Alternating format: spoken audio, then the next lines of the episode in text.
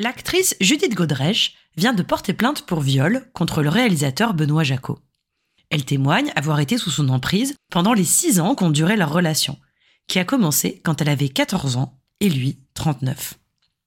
Elle vient également de porter plainte pour viol contre le réalisateur Jacques Doyon, qui l'aurait agressé à la même époque. La plainte de l'actrice fait suite à un long cheminement. Après avoir réalisé une série dans laquelle elle raconte son adolescence, elle tombe sur un documentaire d'il y a dix ans, dans lequel Benoît Jacot raconte sa relation avec elle. Il en parle avec fierté, amusement, provocation. En principe, je n'avais pas le droit, dit-il, je ne crois pas. Mais ça alors, j'en avais rien à foutre, et même elle, ça l'excitait beaucoup, je dirais. Il ajoute Faire du cinéma, c'est une sorte de couverture pour des mœurs de ce type-là. Judith Godrèche raconte que le visionnage de ces images est une déflagration. Le traumatisme refait surface, et la souffrance qu'elle avait enfouie la heurte de plein fouet. Elle porte plainte. Mais Judith Godrèche a 51 ans.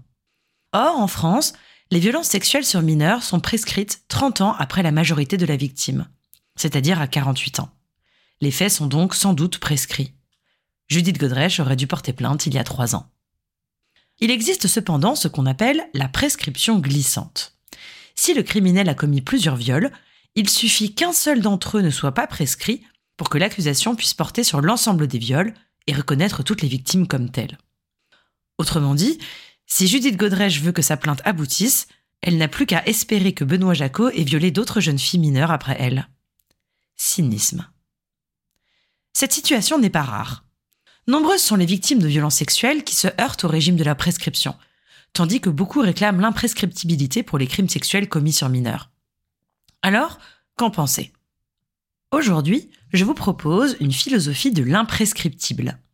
On va parler droit, oubli, pardon, Jean Valjean, philosophie de Vladimir Jankélévitch et imprescriptibilité bien sûr.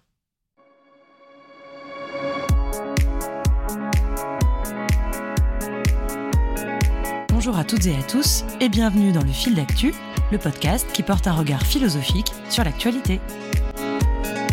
Par Alice de Rochechouart. La prescription est un principe historique du droit. Héritée du droit romain, elle fait son apparition dans le Code pénal après la Révolution française. Elle a pour but de protéger les citoyens contre une éternelle poursuite de l'État.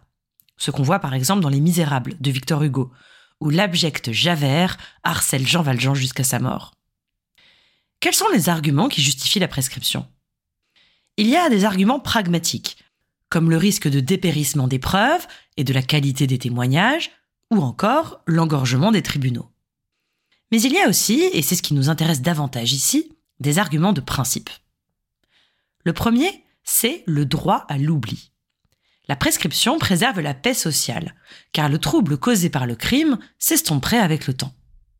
En faisant un procès trop longtemps après les faits, on risquerait de raviver ce trouble, ce qui serait totalement contre-productif. Les défenseurs de la prescription citent très souvent une phrase du poète Homère. La prescription interdit à l'homme mortel de conserver une haine immortelle. Le second argument est le pardon légal. L'idée est qu'une personne peut changer avec le temps, et qu'il est donc injuste de le poursuivre pour l'éternité. D'autant plus qu'il a probablement vécu toutes ces années dans le remords et l'angoisse d'être condamné ce qui est finalement une punition suffisante. Là encore, on pense à Jean Valjean, devenu maire de Montreuil sous le nom de Monsieur Madeleine, un homme bon, droit comme la justice, sans cesse hanté par le fantôme vengeur de Javert. Les deux arguments de principe sont donc d'un côté la préservation de la paix sociale et de l'autre la clémence envers le criminel. Mais ces deux arguments sont-ils recevables aujourd'hui, en particulier dans le cas des violences sexuelles? Depuis un demi-siècle, les victimes sont de plus en plus prises en compte dans le système judiciaire, alors qu'elles étaient auparavant une figure un peu négligée. Alors, non seulement les arguments de paix sociale et de clémence envers l'agresseur ne convainquent plus, mais ils font bondir. Commençons par le droit à l'oubli. De nombreuses victimes contestent l'apaisement du temps. Elles racontent la permanence du traumatisme, qui ressurgit parfois après des années d'amnésie. C'est ce qui était arrivé à la présentatrice Flavie Flamand. Après des années d'oubli, de déni, d'amnésie, ses souvenirs ont ressurgi avec violence alors qu'elle avait 35 ans. À l'époque, pour elle, les faits étaient prescrits. Flavie Flamand s'est alors battue pour allonger le délai de prescription, ce qu'elle a finalement obtenu en 2018. La prescription est passée de 20 à 30 ans. Or, on estime que 40% des victimes connaissent cette amnésie traumatique. Quant aux victimes qui se souviennent, elles ont parfois besoin d'années avant de trouver la force de porter plainte. Le second argument est le pardon légal, qui repose sur les hypothétiques remords des agresseurs.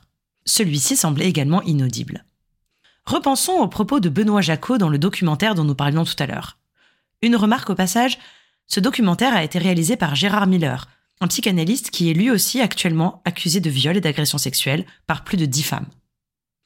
Dans ce documentaire, Benoît Jacot était non seulement conscient qu'il commettait un crime, mais il s'en vantait. Et son sentiment d'impunité n'a pas disparu. La semaine dernière, il a accordé une interview au journal Le Monde. Voici ce qu'il dit. Cela ne m'empêche pas de dormir, cela me fait même plutôt sourire, je ne me sens pas directement concerné. Et il ajoute C'est moi, sans ironie, qui ai été sous son emprise pendant six ans. On est bien loin des remords de Jean Valjean. Alors, la paix sociale semble se faire au détriment des victimes. C'est d'ailleurs ce que montrent les chiffres. En 2021 est créée la CIVISE, une commission d'enquête sur les violences sexuelles et incestueuses. À sa tête, le juge Édouard Durand, respecté et apprécié des victimes. La Civise interroge plus de 30 000 victimes pendant plus de trois ans et dresse un portrait accablant. Les violences sexuelles sur mineurs sont systémiques. 10% des enfants seraient concernés. Peu d'entre eux portent plainte, et celles-ci sont de toute façon classées sans suite les trois quarts du temps. Finalement, seuls 3% des crimes sexuels sur mineurs aboutissent à une condamnation. La paix sociale, c'est donc plutôt l'impunité des violeurs et le déni collectif. Et celles qui troublent l'ordre public, ce sont les victimes qui parlent, plutôt que les agresseurs qui agissent dans l'ombre. Alors, si les arguments en faveur de la prescription s'effritent quand ils sont confrontés à la réalité des violences sexuelles, faut-il trancher en faveur de l'imprescriptibilité? Vladimir Jankelevitch, un philosophe du XXe siècle très engagé, dont la pensée est centrée sur la question de la morale, écrit en 1965 un texte intitulé L'imprescriptible. Un an auparavant, en 1964, les crimes contre l'humanité, donc les crimes nazis, ont été reconnus comme imprescriptibles. Dans ce texte, Jean Kalevitch fait de l'imprescriptibilité un principe moral. Face à l'horreur nazie, il est de notre devoir de ne pas oublier de ne pas pardonner. Car ces crimes, contre nature, qui semblent avoir été faits par des monstres, ont bien eu lieu. Jean Kelevitch nous dit De près, le bourreau est plutôt sympathique, et le sadisme ne se lit pas toujours sur le visage du sadique. L'inculpation du diable n'est pas à proprement parler une monstrueuse absurdité, mais plutôt une commodité providentielle. Car en réalité, ajoute-t-il, c'est un crime dont un peuple entier est plus ou moins responsable. Jean Kalevitch nous dit que la faute est collective et que les coupables sont bien nourris, prospèrent, quand les victimes portent encore la trace indélébile comme le tatouage que les rescapés des camps portent encore sur leurs bras. Alors, il faudrait accorder un pardon légal, un droit à l'oubli? Jean Kalevitch s'insurge. Le pardon? Mais nous ont-ils jamais demandé pardon? C'est le passé qui réclame notre pitié et notre gratitude, car le passé, lui, ne se défend pas tout seul, comme se défendent le présent et l'avenir. Là où on ne peut rien faire, on peut du moins ressentir, inépuisablement. C'est sans doute ce que les brillants avocats de la prescription appelleront notre ressentiment, notre impuissance à liquider le passé. Au fait, ce passé fut-il jamais pour eux un présent? Le sentiment que nous éprouvons ne s'appelle pas rancune, mais horreur. Horreur insurmontable de ce qui est arrivé, horreur des fanatiques qui ont perpétré cette chose, des amorphes qui l'ont acceptée, et des indifférents qui l'ont déjà oublié. Le voilà, notre ressentiment. Face à la morale, qui n'est qu'une honteuse amnésie, Jean Kelevitch oppose la morale de l'imprescriptible. Il y a de l'impardonnable dans l'histoire, et il en va de notre responsabilité de le reconnaître comme tel. Les crimes contre l'humanité interrogent la notion même d'humanité, non pas comme une enquête pour savoir ce qu'est l'homme, mais comme une décision. Les crimes contre l'humanité décident que certains crimes sont inhumains, tout en reconnaissant l'humanité de ceux qui les ont subis.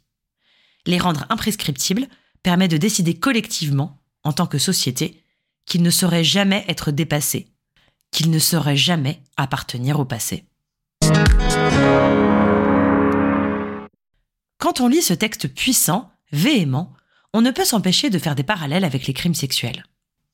Alors, les crimes sexuels sur les enfants sont-ils des crimes contre l'humanité? Peuvent-ils être considérés comme tels? Non, répondent les défenseurs de la prescription. Les crimes contre l'humanité s'attaquent à l'humanité elle-même, à ce qui fait l'homme. Les violences sexuelles sur les enfants sont, quant à elles, des crimes commis sur des humains vulnérables, certes, mais ils ne remettent pas en cause la notion d'humanité. Pourtant, nombreuses sont les victimes qui parlent de déshumanisation. Et comme le dit le juge Édouard Durand, l'inceste est la négation de l'identité, le piétinement, la destruction, l'absorption, l'aspiration, le déchirement de l'identité de l'enfant. Cela ressemble au moins à un crime contre l'humain. En réalité, ce n'est pas tellement le sujet. L'enjeu de l'imprescriptibilité n'est pas de savoir si c'est un crime contre l'humanité, c'est la capacité d'une société à entendre la souffrance de ses membres. L'enjeu, c'est de soutenir et protéger les victimes, en reconnaissant le fonctionnement psychologique du traumatisme, en brisant l'impunité sociale et en reconnaissant notre déni collectif. Cela ne signifie pas non plus que la procédure judiciaire serait la seule issue possible. La peine de prison encore moins. Mais l'imprescriptibilité des crimes sexuels permettrait aux victimes d'avoir le choix. Pas de date butoir qui viendrait à nouveau les contraindre. Pas de silence assourdissant et de déni de justice.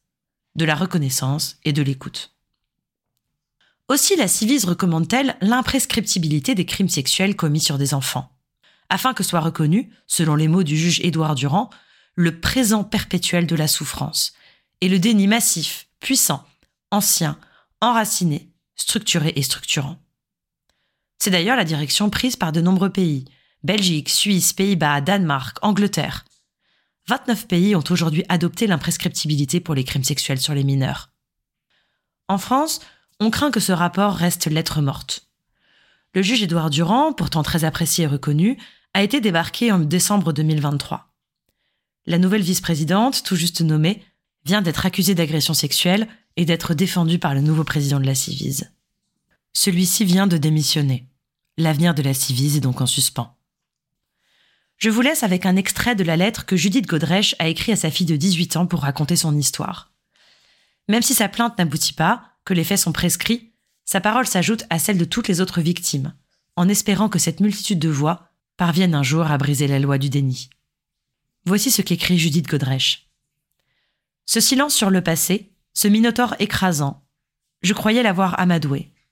Refoulé, refoulé, dit-elle. Et, comme si de rien n'était, je comprends. Je comprends qu'il est temps de raconter mon histoire. Pour vous, pour toutes celles et ceux qui vivent encore dans un silence imposé.